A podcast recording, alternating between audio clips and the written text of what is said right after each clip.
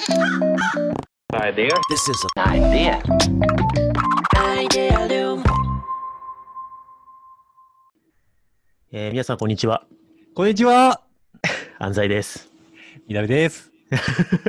はい。というわけで、はい。毎回、あのー何回やってもこの入り方になって、毎回このやり方で僕がちょっとフフフって最初になっちゃうの。え今日こそね、。いやいやいや、一一番最初さ、開口一番にちゃんと元気よくやらないとさ、ね、ドアノック的にちゃんとね、やっていかないと。うん、そうですね。うんというわけで、今回もアイデアリウムキャストをね、はい。やっていきたいと思いますけれども、やっていこう。今日もやろはい。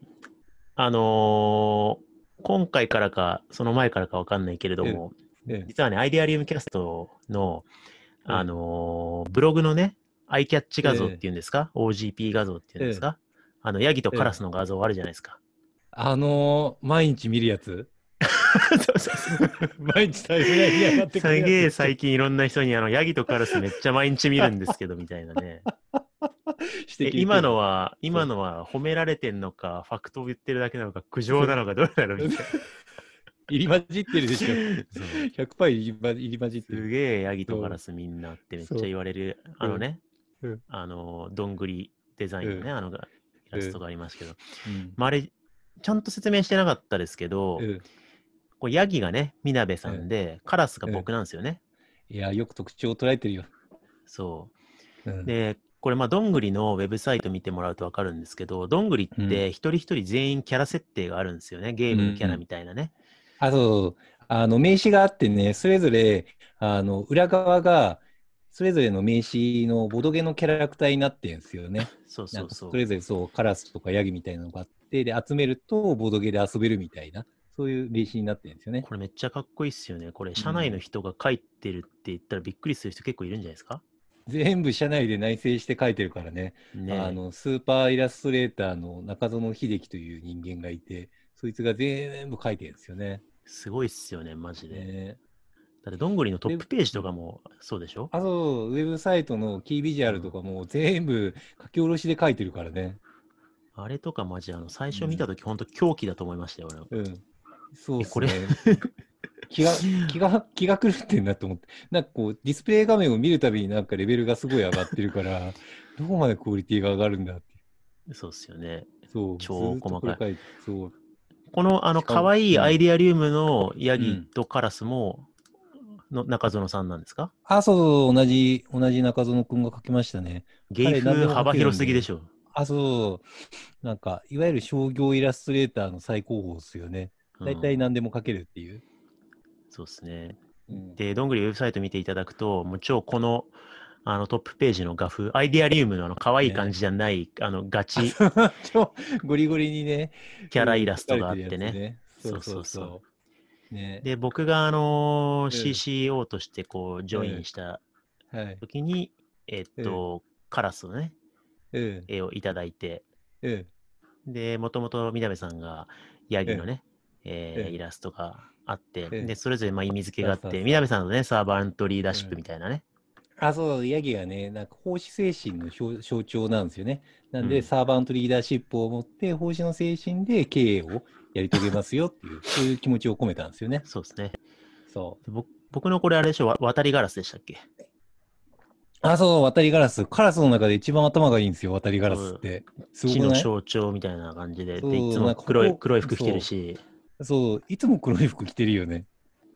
そう、っていう特徴をこううん掴んでいただいてね、そうそうそあのキャラ設定していただいて、うんで、それをアイデアリウム用にね、ちょっと個人ブログとして可愛く、う。そうそうそうえーリデザインしていただいたのがこのアイデアリウムのね、イラストなんですけど、で話戻すと、うん。あの、ポッドキャストが配信された時と、ブログの記事が配信された時の区別がつかん問題がうん。あって、うんで、それを対策するために、ポッドキャスト配信するときだけ色、色とイラスト変えていただいたんですよね。あ、そう、薄ピンク色でオンエアってやって、ポッドキャストのやつって分かるようにちゃんとしたんですよね。そうなんですよね。そう。で、なので、あの、今後、音声が配信されたときと記事が配信されたときは違うよってえ いうのがね、分かりやすくなってると思うんで。そうそうそう。こうんこれでちょっとはね、なんか毎日見るなーみたいな、うん。苦情なのか何なのかよくわかんないのが減ればなって 緩急つけられればね、と思思っておりますけど。そうそうそうそうそう。という感じで、結構こういうね、細かいところにどんぐりがね、工数をかけながらね、そう、うん、あの、フ フード作りをやっててすごいなっていつも思いますけど、暇なわけじゃない。ちゃんとそうそうめっちゃ忙しいのがね。気合入れてやってるからね。すごいうん PM がちゃんとしっかりして、数名体制でこういうの作ってるのは、Slack 見てるとすごいなと思って。ちゃんと PM ついてやってるからね、そうそうそう。管理そう。そうなんですよ。まあ、みたいなところも含めて、まあ、今日の話題としてはなんですけど、うんちょっと、あの、ちょっと前にね、僕が記事を、新しい記事を書きまして、うん。で、組織変革をプレイフルに推進するためのうん。4つの変数っていう記事を、まあ、書いたんですよ。うん。で、まあ、今の話にも通ずるんですけど、なんかそういう組織をなんかね、より良くしていったりとか、組織作りしていこうとしたときに、やっぱりこうなんか、なんつったらいいのかな、まあ、真面目は真面目なんだけど、うん。なんかこう、課題解決ベースで、痛みベースで、うん。やらねばならぬことに、なんかこう、ドロドロ向き合うんじゃなくて、うん。なんかちょっと、まあ、やんなくても別にいいんだけど、ええそこも含めてちょっと力入れていくみたいな遊び心ってすごい大事じゃないですか。大切だよ。そう。で、そういうのもともと耳くりも大事にしてたし、どんぐりも大事にしてたし、うん でもなんか組織変革の本とか、組織開発の本とか読むと、えなんかすごいみんなでこう、ドロドロ痛みに向き合って、ええこのままじゃまずいから変わらなきゃいけなええいみたいな感じになって、組織が変わっていくみたいな。いやだってて基本、もう天丼じゃないですか。な企業変革のドラマだったりとか見ても、なんかもう、基本的には最初にこんなに苦しいのがあって、みんなでそれを変えるために泣いて対話をして、でもその中で奮い立たせながら、なんかやり遂げるみたいな。うんホニャラレクト X とかそういうのもそうじゃないですか。そうですね。うんまあ、ストーリーが大体そういうね、あの構ね造になってるから、まあ、ネガティブな状況をいかに解決するかっていうのが、まあ、組織変革の、まあ、定番っていうふうになってったりして、でもそれはそうなんだけれども、そうじゃないやり方もあってもいいんじゃないっていうことを、まあ、前々から思っていて、うん。で、プレイフルアプローチっていうのがあってもいいんじゃないっていう提案を前からしてたんですよね。いや、いいと思う。で、ちょっとだけ、その、今回はそのその記事に書いてないことをね、いろいろ喋りたいんだけれども、一応記事読んでない人もいると思うんで、うん。ちょっと掘り下げると、まあ今言った通り、うん。組織ってなかなか変わりにくいし、変えるの大変だし、うん。なんかちょっとワークショップやったぐらいじゃ変わんないよね、みたいなことをよく言われるんですよね。うん。で、そうしたときに、えっと、うん。どう変えるかって言ったら、やっぱ一番簡単なのは、いや、マジ変わんないとまずいから、みたいなことを突きつける。よよく言いますよね。あの、なんだっけ、ゆでが、ゆでガエル現象。なんかこう、同じ場所にずーっと、なんかこう、ぬるま湯に使っていたカエルたちが、うんまあ、ちょっとずつ温度を上げられて、熱湯になってって、でゆだれ上がって死ぬ時には気づかぬまま死んでいくみたいな、なんかそうよく組織変革のゆでガエル現象がいますけどね。えーよくゆでガエルそういうですそうね。うんそうそうそう。だから、ゆでガエル、な気づかずに死んでいくゆでガエルたちを死ぬ前に目を覚まさせて、で、それで変革に向かい合わせようみたいな。それを天丼のストーリーでよくコンサルが言うんですよね。うんうんうんうんそうそうそう。で、そのためには痛みが必要である。気づかせなければ、カエルはそのまま死んでしまうっていうのをよく言うんですよ。はいはいはい。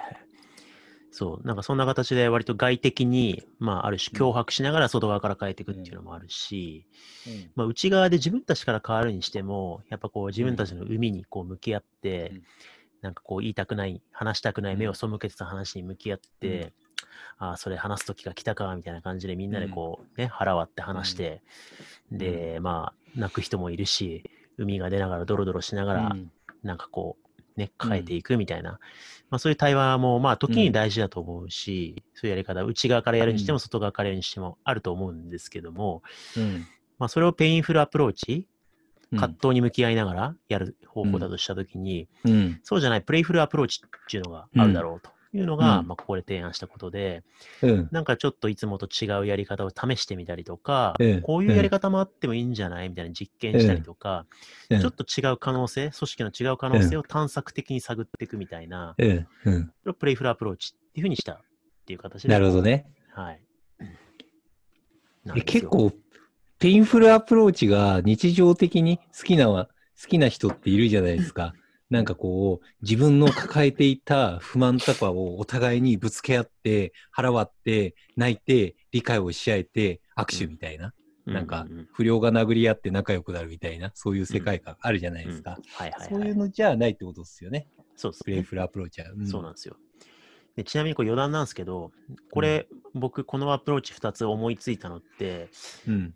去年のうん。夏秋頃かな、なんですよ。ほで、これあんま外に書いてないんですけど、う一部の人には言ってるんだけど、はい。実はあのミミクリでね、去年やってた講座で、ワークショップスピリットっていう、まあ、中原淳先生とか、あと、んワークショップっていう本をね、うん岩波書店から2001年に書いた、超大御所中大御所の中野民夫さんっていう人とか呼んで、あの、ミミクリでね、半年間の講座みたいにやったんですよね。はい。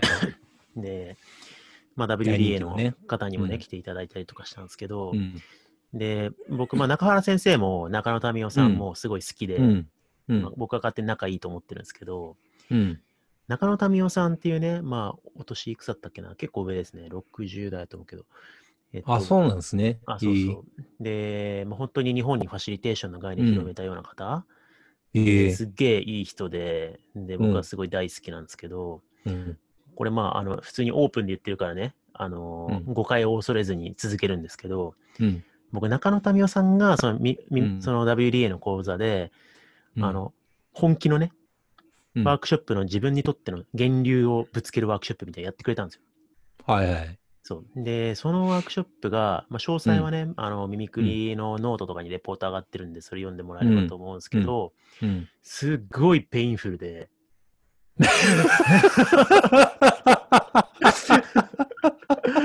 そうなんですよ。めっちゃツボ入ってる。めっちゃツボ入ってるんです。南さんにこの話したことなかったから、そうそう。面白い。だって。めっちゃ painful で、とか言わないし。いや、ほんと衝撃の painful で、あの、まあ、これ、た、タミオさんが企画したワークショップじゃなくて、タミオさんが海外で経験した自分にとっての原体験みたいなことをやってくれたんですけど、もうね、あの、実際やってもらって僕も参加したんですけど、円座にね、なって、うん話したい人が前に出て、その時の話したいことを話すんですけど、うん。前に4つ、なんか石とか木みたいなのがあるんですよ。で、あ、そう、エモちゃん、エモちゃんに近い。エモちゃんに近くて、今の自分の感情に合ったオブジェを選んで喋るんですよ。はいはいはい。で、そのエモちゃんだったらうんさ、あのワクワクのがカード選んでうんワクワク喋るとか、ウキウキだったらウキウキ喋るし、うんシクシクだったらシクシク喋るじゃないですか。うん。だけど、そのタミヤさんのやってくれたワークショップの4つがもう忘れちゃったんだけど、うんなんだっけな。うん。悲しみと怒りとうん無。気力とみたいな。うん。もうなんかネガネガティブしかねえじゃん。もうネガに誘導されてんじゃん。そうなんですよ。でもまあ、これはまあ、理由がちゃんとああってね、うん。あの、もともとのそれを、ま、タビオさんが体験した社会状況とかもろもろ考えると、まあ、戦争だったりとかいろんな悲しみとかが、まあ、社会にこうあって、うん。まあ、それこそい今もそういう状況に近いかもしれないですけど、そういうことの時にあのそういう話がしゃ、は話せなくて自分がうつうつとしちゃったりとか、まあ、はいはい。病んじゃったりとかする時に、うん。まあ、そういうのを発露してもいいんだよっていう状況の中で対話するためのワークショップ。まあ、それがまあもともと経験されたものだったからそうやってくださったんですけど、あそれはね、すごい必要性の社会意義のそうそうそうそう高いもんですね。だからそういう源流に触れられて僕はめっちゃ勉強になったんですけど、うんでこれすごい大事なことだなと思いながらも、うん俺今喋りたい意思がねえんだよな、みたいな。ん なんか、うん怒りもないし、悲しみもないし、うんみたいな。っていうか、うんそれを取って、なんかこの絵の中で喋ったら、俺泣いちゃう気がするみたいな、この雰囲気の中で喋ったら。って思っあてるよね。なんか泣いちゃう雰囲気ってあるよね。そうそう。うでん、だから、喋りたい気持ちもなんとなくあったんだけど、これ喋ったらなんか俺、なんか、あの、ミミクリメンバーとかめっちゃいる中ですげえ突然社長泣き出した感じになるから、俺は喋らないでおこうみたいなね、経験があったんですよ。そうそうそう。これ繰り返し言いますけど、タミオさんのワークショップ批判してるわけじゃなくて、もうタミオさんにも直接言いましたけど、そう なるほど。僕はね、それ喋れないっていう話をして、うんそれね、うん実際そういうふうに感じた人もその前にたくさんいて、それをきっかけにうんみんなが自分のワークショップうんマインドとかファシリテーターどうあるべきかみたいな議論できたらすっげえよかったんですけど、うん。まあ、その時になんで僕これきついんだろうなって思ったら、あ、うんなんか pain が前提だからだわと思って、うんなんか思いついたのが pain、playful アプローチなんですよね。はい。そうそうそう。で、まあ、記事の話戻ってくると、うん で、ただこれ誤解されやすくて、あ、プレイフルアプローチ、ワークショップ大事だよね、と。私もレゴ使ってます、みたいな感じで、なんかこうう、レゴ、レゴに結びつけられがちみたいな。うん。演座や、演座じゃなくて レゴもありっすよね、みたいな。いや、なんかそういう話じゃなくてっていうところが、結構誤解されがちだよなと思っていて、ちょっと具体的に教えて。なんかこう、確かにワークショップでレゴよく使うじゃし、まあカラフルな付箋とか使うし、普段の会議とか研修のなんかこう、日常の風景よりかは非日常でカラフルな風景でやるんですけど、まあ、レゴにしても何してもこれ道具の話じゃないですか。で、レゴでね、例えば今の気持ち、課題表現してみようって言って、やったらプレイフルになるかどうかって、まあ、多少レゴの遊び心を使って子供心が喚起されるかもしれないけれども、なんだろう、それをやるファシリテーターがさ、こいつら普通にやっても、どうせ自分の弱みしゃべんねえから、レゴで一丁弱み引き出して、膿を場に出して、痛みから変えてやるか って思ってたら、レゴは painful アプローチをするになってしまう、ね、はい。なるほどね。そう。これ結構あると思うんですよ。なんかこう、はいはい、あの、なんだろうな、みんなで楽しく感情を共有し合える風土にするために、弱みをみんなで開示し合おうっていう、ある。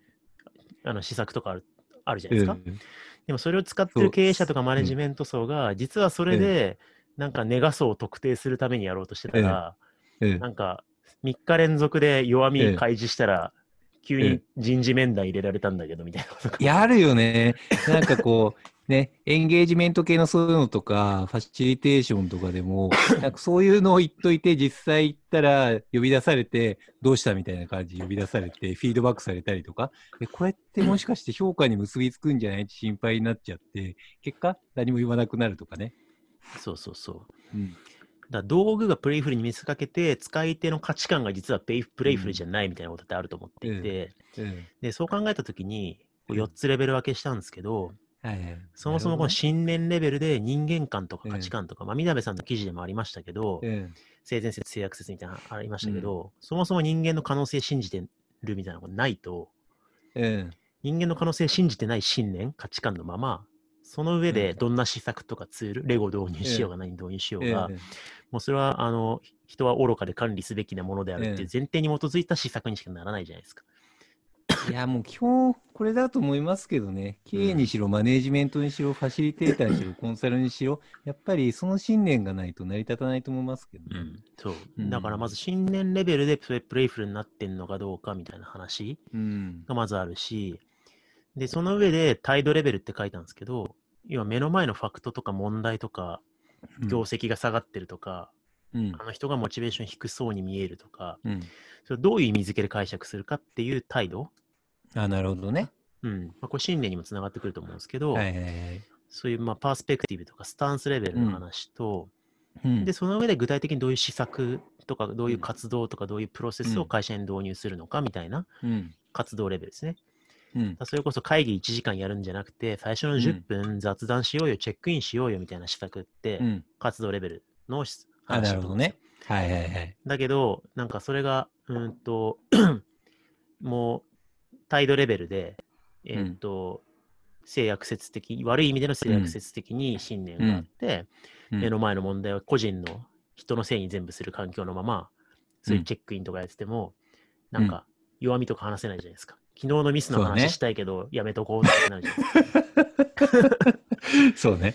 そう。うっかりなんとかしてクライアントに怒られちゃったんですよねとかって言おうもんなら、あの、ええ、後で呼び呼び出されるみたいな。まあ、そりゃそうなるよ急に真顔になるもんね。そう。え、マジで？みたいな。そう。だ施策が良ければいいってもんじゃないっていう意味で、うん、でも、うん、経営層とかみんなが信念として人間の可能性を信じるって言ってるだけじゃうまくいくとは限らないんで、あ、まあそうだね。ワークする施策がないという意味で、意味で活動力って大事じゃないですか。あ、なるほどね。で、その上でそれをやるためにどういうツール使うかっていう道具の話があって、うん、レゴとか付箋とか、はい、まあ、カードゲームとか、はい、そういうのはまあ道具に話ってく。る。うん、で、この子に一貫性を持たせないといけなくって、うん、まあ、さっき言ったみたいに、あの態度とかつ施策が合ってないとか、うん、なんかこういう信念なのにこういうサーベイ使っちゃってるとか、そこがずれるとわけわからん、組織変換性がないとね、そう、なるんで、うん、それぞれのレイヤーでプレイフルアプローチをこうちゃんと導入していくっていうことやんないと表層的になっちゃうよと。うん、なるほどね。うん、いや、だから、だからあれだよね。あの、オンライン、リモートワークに我々我々もなってるわけじゃないですか。だから、プレイフルにやっぱり環境づくりをやりたいよねっていうところで、あの、今日マネージャー定例があったんですよね。で、そこに条定を僕が挙げた項目があって、ニン任天堂スイッチ今大人気じゃないですか。売り切れるじゃん。うん、そう。だから任天堂スイッチをみんなになんか普及、みんなに渡して、で、それでマイクラをみんなでやって、で、それでワークショップやればいいんじゃねっていう提案したら却下されたんですけど、ぎそう、僕、僕そこに参加してないから、みんなで意うん思決定してもらってるんですけど、なんか上呈したら完全スルーされてて、別の議案になってて、なんかそう そういうのはもう道具だけだから、信念がないからダメってことですね。わかんないニンテンドースイッチを買って、マイクラをみんなでやって、ちょっと遊んで、プレイフルにやっていきましょうっていうのは、プレイフルアプローチじゃないってことですね。その話、あの、横断の経営会議で話してるやつですよね。あ、そうそうそうそう。耳くりとどんぐりの横断の経営会議で南さんが言ってて、そこではなんかね、悪い反応じゃなかったね。あ、そういうのもありなんじゃないですか、みたいな感じで。まあそういうもろもろ提案、うんメンバーがやる気だったらそういうところになんかうん予算投下してもいいよね、みたいな話あ、して、そう。マネージャーに渡した結果、そう、そう、そうですね。違う感じになってる。もっといい感じのになってた。ちゃんと予算をもっと有効活用しようって感じ。それは、あれじゃないですか。あのええ、ハハウだけ検討に、議題に上がったから、いや、マイクラとか言ってる場合じゃねえか、ええ忙しいからみたいな感じになって、信念が伝わってなかったんですか？いや、なんか、もっとこういう方が楽しめるんじゃない？みたいな。あ、だからみんなの方が信念があって、あ、ちゃんなるほどね。とプレイフルにやるためには、こういうふうな目的設定して、こういうふうあなハウに落としていった方がいいんじゃない？みたいなことを言ってて、みんなあは信念も態度も活動も道具もあった。あ、なるほど。やっぱ、そう、俺は道具だけだった。マイクラという道具だけそう、トップがいいいったらね、マネージャーがちゃんとこのはい一貫性を持たせてそう、リフレームしてくれたわけですね。すごいいいマネージャーたちだ。そうですね。そう、だからこの結構この4つ合わせていくって実は結構難しくって、えだからちゃんとあの信念レベルで人間の可能性をちゃんと信じるっていうえうん。スタンスを取って、で、多分何何があってもまあ楽しめるっしょみたいな楽観的とはちょっと違うんだけど、ポジティブにリフレームできるはずだみたいな自己肯定感をちゃんと持つっうんていう信念を持った上で、で、態度としてはここに書いたんですけど、うんまあ、目の前のファクトをどうやって前向きに解釈できるか。これ、うんまあ、どんぐりもそうだと思いますし、ミミクリメンバーすごい好き,、好きなんですよね。なんかすごい問題が起きたりとか、やばいってなったら、うんリフレームしようって言ったらなるんですよね。いや、めちゃくちゃいい文化だと思うけどね。うん。今日ツイッターで雑談ですけど、うんミミクリのね、うんファシリテーターのうん田畑っていうメンバーがいて、うん。彼がツイッターで、あのーうん猫がね、自分の在宅勤務中にソファーにうんおしっこを漏らしてソファーがダメになったみたいな。めっちゃショックだわ。そう。これをどうにかリフレームさせてくれみたいな感じで、あの無リフレ無理でしょ一生懸命リフレーミング無理じゃない？しようとしたけど、無理でしょ？うん。誰も助け舟出してなかったから。でもね、結構絶望的なことがあっても、どうやってリフレームしてポジティブ解釈しようとするかみたいなのって、うんまあ結構大事じゃないですか。うん。で、あとはここに記事にも書いたんですけど、まあ今不要不急はやめようって言ってるけど、むしろ不要不急の実験をしていこうぜみたいなのってやっぱ根うん本態度としてすごい重要。でそうだね。で、それがあった上で、活動レベルでいろんな施策、うん。こういう会議、こういうやり方でやってみてもいいんじゃねえとか、それこそ、うん。あのみんなで作業スペースマイクラに移動しようぜとか、うん。なんかちょっと一風変わった。で、うんあんま合理的じゃないかもしれないけど、ちょっと余白のあるやり方をちょっと試そうぜみたいうんな活動レベルの施策があって、うん。で、それを支えるのが、まあ、ツールキットとしてどういろんな動画があって、マイマイクラだったりとか、うんカードゲームとか、ボードゲームとか、うん。まあ、いろんなツールがあるわけですよね。ああれだね。ボードゲームだけやってりゃいいってことじゃないってことだね。そうですね。うん。なので、そう、道具だけ、ハウだけこう、先行して信念が追いつかないみたいなことがあると、何遊んでんだって、これよくありがちなんですよ。うん。あの、ミミクリでもね、プレイフールワークショップっていう、こう、ピンク色のツールキットとか粘土とか使って、アイデア発想していくツールキット販売してるんですけど、グッドデザイン賞取ってたやつね。あ、そうですね。で、これうん導入してくださると結構効果あるんですけど、うん。まあ、結構硬いところに突然入れると、いや、うん遊んでんじゃねえみたいなことを上から言われるみたいなこと。言われるんですよ、どうしたらいいですかみたいなことを、はい。認定ファシリテーターから言われたりとかして、うん。いや、遊んでんだよっつって戦えみたいな、僕は思うんですけど、イノベーションのために遊んでんだよって言えばいいじゃんって思うんだけど、まあでもやっぱ何遊んでんだ業務中にってなったりとかする。うん。うん。だからまあその辺のね、信念と道具が合わないとそういうことが起きたりするわけですよね。なるほどね。うん。で、どんぐりがね、南さんが主導で開発したうんマネジメント学ぶボードゲームみたいなのもね。あ、そうそうそうそうそう。なんか、これ、簡単にさまって説明すると、結構、組織におけるマネージャーのぶち当たる課題って、酷似していることが多いんですよね。多くの会社でなんか苦労していることって、もう基本的には同じで、同じバットパターンに当たることが多いんですよ。うんってことは、なんかそれを構造化、フレームワーク化して、でルール化して、ボドゲにしたら、チームマネージメントをボドゲ遊ぶだけで学ぶようにできることができるんじゃないかっていうふうに思ったんですよね。うんなんで、これをやったらマネージメントを学べてうまくできる。なんだったらマネージメントもうまくできるようになっちゃう、実際にっていうのを、なんか遊びながらできたらいいなって思ったんですよ。結構マネージメントの意味付けも結構苦しいものっていうのが強いと思うんですよね。それを変えたかったっていうのもありますね。うんうんうんうん。うん。これね、すごい好評で、マネージャー、マネジメントのバッドパターンとか、いろんなのうんをカードゲームのあるあるでね、学べるっていうさあさあさあってて、だから僕らとしては結構こういうツールに落とし込むってことを実はこだわってるんですよ。今の話に反するようなんだけど、うん。道具には道具でこだわってて、うんやっぱこう、いきなり信念を変えましょうよっていうの難しいっていうところも事実いやー、重たいしね。うん。うん。なんで、まあ、こういうボードゲームとかツールがあるから、ええなんか風土が変わってって、あれなんか、意味ないと思ってたけど、会議の冒頭でこういうやり方でチェックインしたら、なんかチーム雰囲気変わったな、まあ、これもありだなっつって、ええ。なんかこう、態度信念が変わっていくみたいな。うんまあ、どっちがね、鶏卵で、えー影響し合ってるのかわかんないうんっていうところもあるんで、うん。まあ、両方大事だよね、みたいな話をしてるんですよね。うんまあまあ、そんな感じで、えっと、記事を書いたんですよ。うんで、これはまあ、記事に書かなかったことをここから話したいんですけど、うんで、僕らまあプレイフルアプローチ好きだし、こういう記事書くといろんな人が、わかるわーとかさ、うん。いいっすよねって、そうしたいっすよねって言ってくれるじゃないですか。あ、でも、その背景には理想はそうなんだけどさーっていうのが 含まれてるよね。あ、ね。そうそうそうそうそう、ええで、そこをちょっとね、掘り下げたくて、うん。なのになぜうん。人は組織を変えるときに、 painful アプローチを取ってしまうのか。 painful をなぜやってしまうのかっそうて。そうそう もう分からんでもない、うんうん。なんか、僕らもじゃあ、オール playful かってたらそうでもない時ええもあるよえなと思ったりもするんで、まあ、ええ自戒を込めてってのもありますけど、なぜこう組織変革の時に人はついええ painful アプローチを選んええでしまうのかみたいな。あ。問いをデザインしたよ、今。うん。お話したい。話そう。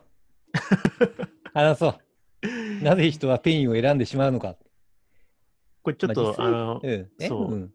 いや、いくつか論点っていうか、うなええ目線あると思ってて、うん。うん。と、まあ、組織って意味で言った時に、経営者とかね、マネジメント層とか、要は内部の人たちがええ好んで選んでしまうっていうのもあるし、外部からこう入り込んでくる、入り込んでくるっていうか提案していくコンサルタントとか、うん。ファシリテーターがうん。そうさせるみたいなところもあると思うんですよ。うんそうだね。基うん本コンサルタントって painful アプローチ推奨しますからね。っていうか、うん基本 how それですからね。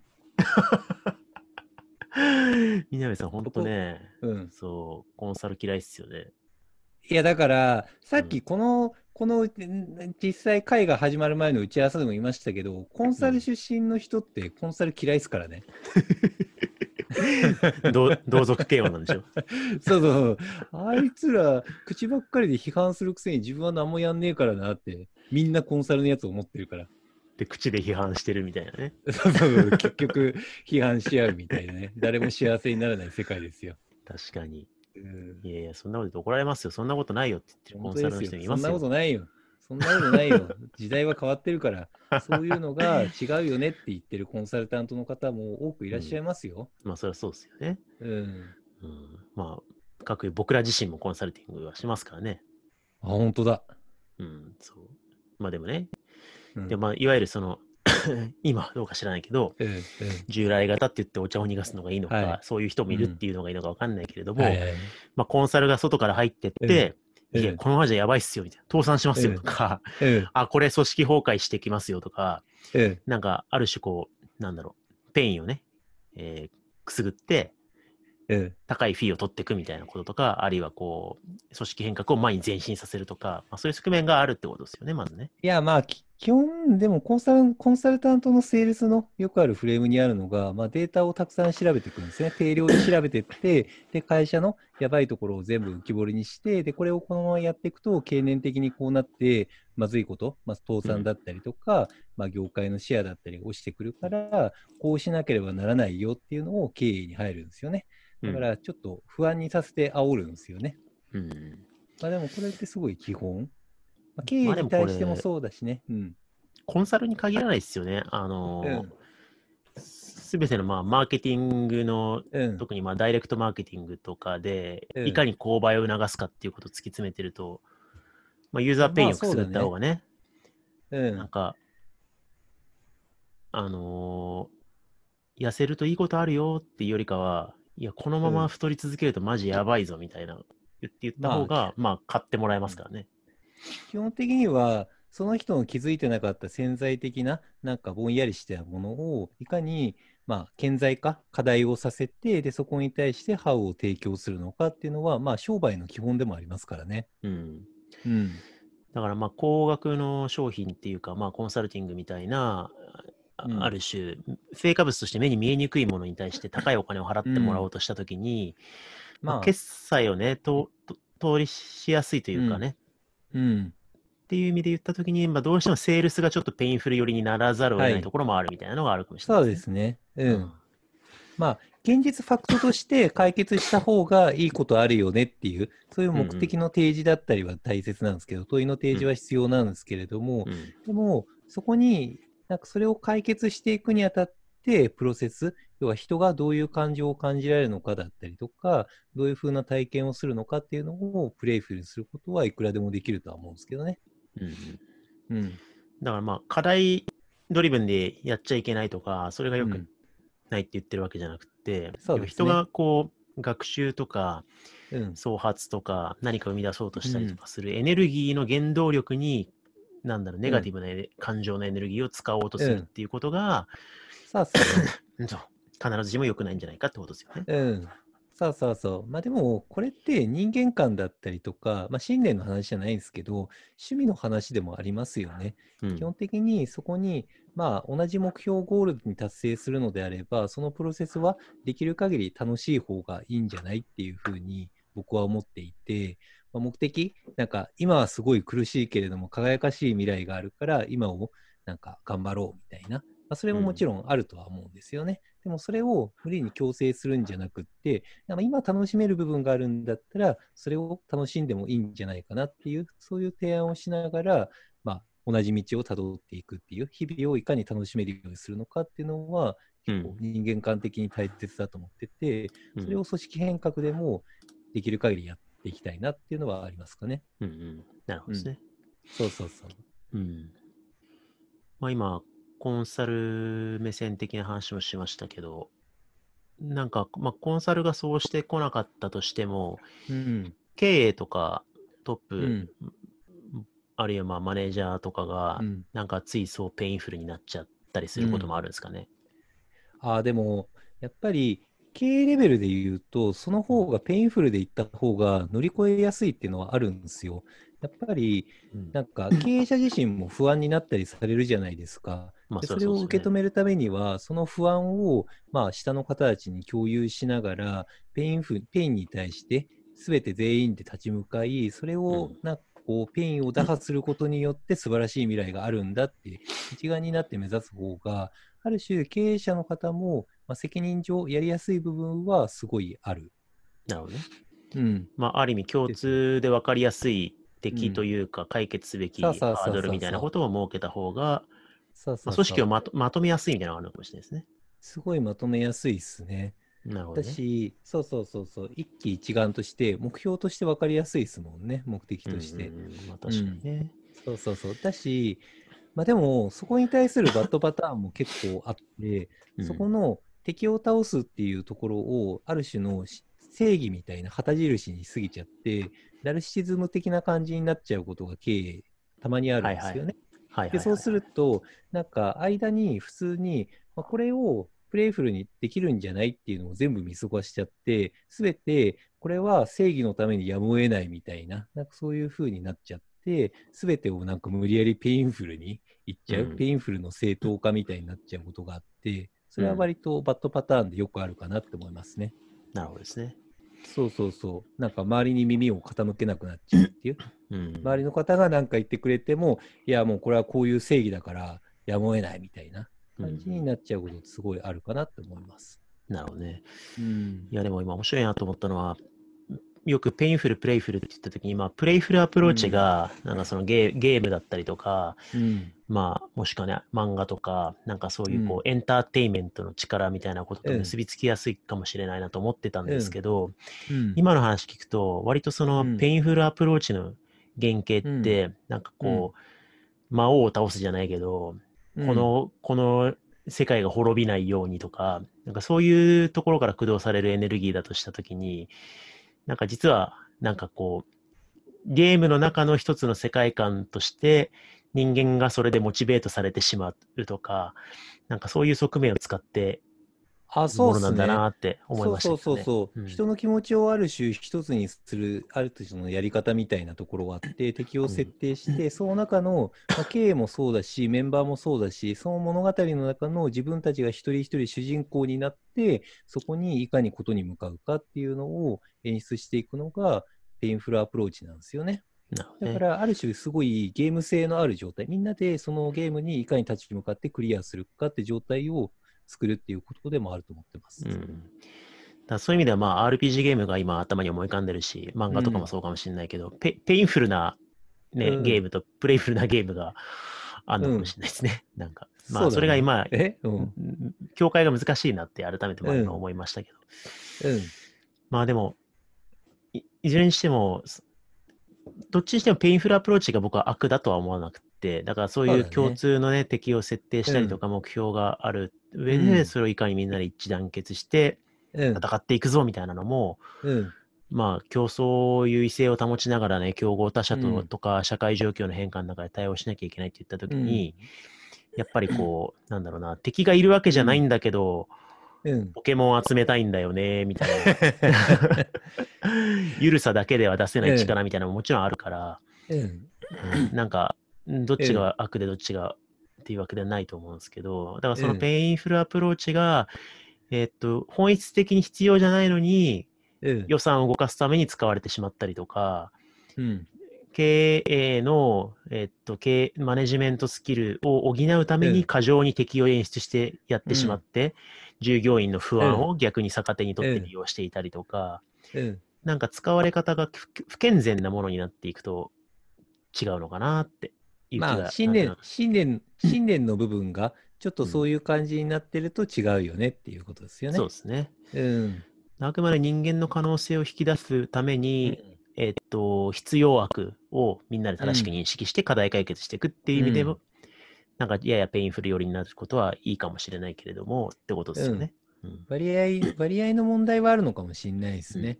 painful でやらざるを得ない状況でも、どれだけ人を信じて playful の割合を増やしていくのかっていう方が、コンサルとして趣味っていうことはあるかもしれないですね。なるほどです。うん。いや、でもこれはあ今、今日のね、ディスカッションというか話はうん。このぐらいにしておこうかなと思いますけど、でも、僕自身もあの、これまでワークショップデザイン論の文脈で、遊びをどう活用するかみたいなことをずっと考えてきたんで、うん。まあ遊び論で、ミミクリっていう言葉自体も遊びが語源になってるんで、ね、どんぐりもね、プレイグラウンドっていう理念掲げたりして。そうだね。そうそうそう。遊び場っていうのを理念にしてますね。そうですね。だからまあ、まあペ、 playful、painful って今みたいに終わるのがいいのかどうかわかんないけれども、でうんもその遊びの持ってる力をどうやってうん組織ママネジメントとかファシリテーションに活用していくかうんみたいなことは、うん。今日やっと問いのデザインの Amazon リンクが出せましたけど、僕としては出したと思った。そう、問いの後にはね、あ遊びの本書きたいってずっと言ってたんで、いや、書こうよ。うん。遊びの本書こう？ん。書きたいですね書。こう？すぐ書いて出そう。今年中に出そう。いや、ちょっと。今年中に出そう。クリエイティブカルティベーションモデルの本と遊びの本を今年中に出そう。いやなご一冊出すに5年かかってたよなんで突然1年に2冊か 俺、あと別の本もね、今 2, うん2冊ぐらい走ってるんですよ。え、そうなの？知らなかった。え、マジで？そうなの？なんえ、どんな本？まあ、アイデアリングキャストだから言っちゃうか。えうん一一冊は、うん。あ、言っていいのかな？これわかんねえな。やっえ？ぱダメかも。エラー、エラーが起きる。危ね まあ、ぼ、ぼぼやかし言うと、まあ、え。うん。商品開発イノベーション寄りの本を一冊予定してますね。あ、なるほどね。ずっと何年かはいはいはいはい研研究してきた成果があるんで、はい、なるほどね。まあ言っちゃうと、ミミクリの小田と二人で書書きますよ、はい本本をね。もうピンポイントじゃん。はい。まあ小田さん忙しくて、うん。今、あの、うんオンラインファシリテーション研修のうん問い合わせが多すぎて、小田さん今、セールスで死にまくって。毎週ワンオンワンで、すいません本ちょっとまだ進んでなくてみたいな。な普段のなってる状態3、4倍来てるからね、引き合いが。もっとか。うん。まあでも研究もしていかないとなんで、そういうの書き研ますし、究者で。うん。まあ、じゃあ僕はゴーストライティングするよ。南さんが？うん。にいや、み南さん、日本語に癖ありすぎてバレるから。南さんのそうだね、日本語、南さんしか書けないからね。そうだね。口頭言語、こう、こうんう、く口で話す言語と同じ言語を文字で書いちゃうからね。この句読点の打ち方するの、うん南さんしかいねえんだよな、みたいな。バレるから。みんなにすげえ言われる。うん、まあまあ、うん。まあいろいろ書かなきゃいけない本とか書きたい本いっぱいあるんだけど、うんまあ遊びの本もね、うん優先順位上げて書いていきたいなと思ってます。でまああとは遊び論に関してとか、このプレイフルアプローチの掘り下げは、あのワークショップデザインアカデミアの方でもね、ちょっとね、していきたいと思って、今後、うあしようよ。近々、そう、動画配信しようと思ってますし、いや、だって、みんな理想として、やっぱり、楽しい状態でいられるんだったら楽しいのがいいに決まってるじゃないですか。そうですよね。なんだけど、それを理想のあり方としたときに、じゃあ具体的にどういうふうにやればそれできるんだっけっていう、まあ、なんだかんだ言って、その信念、態度、活活動とか道具だったりとか、うんそのやり方もすごい気になるわけじゃないですか。そうですね。先生、教えてくださいよ。その辺はちょっと、あの、このポッドキャストじゃ語り尽くせないんで、うん。WDA の方の動画でいろいろ細かく議論していきたいですし、まあ、すでにね、いろいろ WDA の動画でもそういう話してるところあるんで、WDA の会員さんはちょっとぜひ見ていただければと思うんですけど、うんまあ、今後、力を入れて遊びを使った組織変革っうんていうのはちょっとやっていきたいなと思ってます。わ、わ、ワークショップデザインアカデミア。な んで今あ、、違う違う、いや、だから、あれだから、アイディアリウム、アイディアリウム結構聞いてくださってる方いらっしゃいますけれども、はい、ワークショップデザインアカデミアを認知されてなくって、アイディアリウムっていうブランドだけご存知てくださる方もいるかなと思って。そうですね。そう、耳ぐりが運営しているオンラインコミュニティでワークショップデザインアカデミアっていうのがあってね、まあ、あのー実は 9, 9月とか、まあ、うん。ここの夏秋ぐらいにサービスリニューアルをね、検討していて、ね。耳くりどんぐりの今リソース一番そこに割いてるんで、うん。いやー、サービス開発楽しいわ。宮根さん毎日言ってますよね。スタートアップ味があるわーってすごい言ってますよね。いや、いやだって、一応言っとくけど、そう、事業会社とかのコンサルやってるから、なんかこう、うん自社でそういうのやるのはすごい楽しそうですね。い。めちゃくちゃ楽しい。そう、そこはちょっとね、より良くしていきたいと思ってるんで、は WDA いとアイデアリウムともどもよろしくお願いしますと。いうところで、閉めた。はい。はい。また次回閉めたよ。お楽しみにしていてください。というわけで、終わる気ないじゃん。うんはい今回も終わっていいよ。はい、ありがとうございました。ありがとうございました。This is an idea.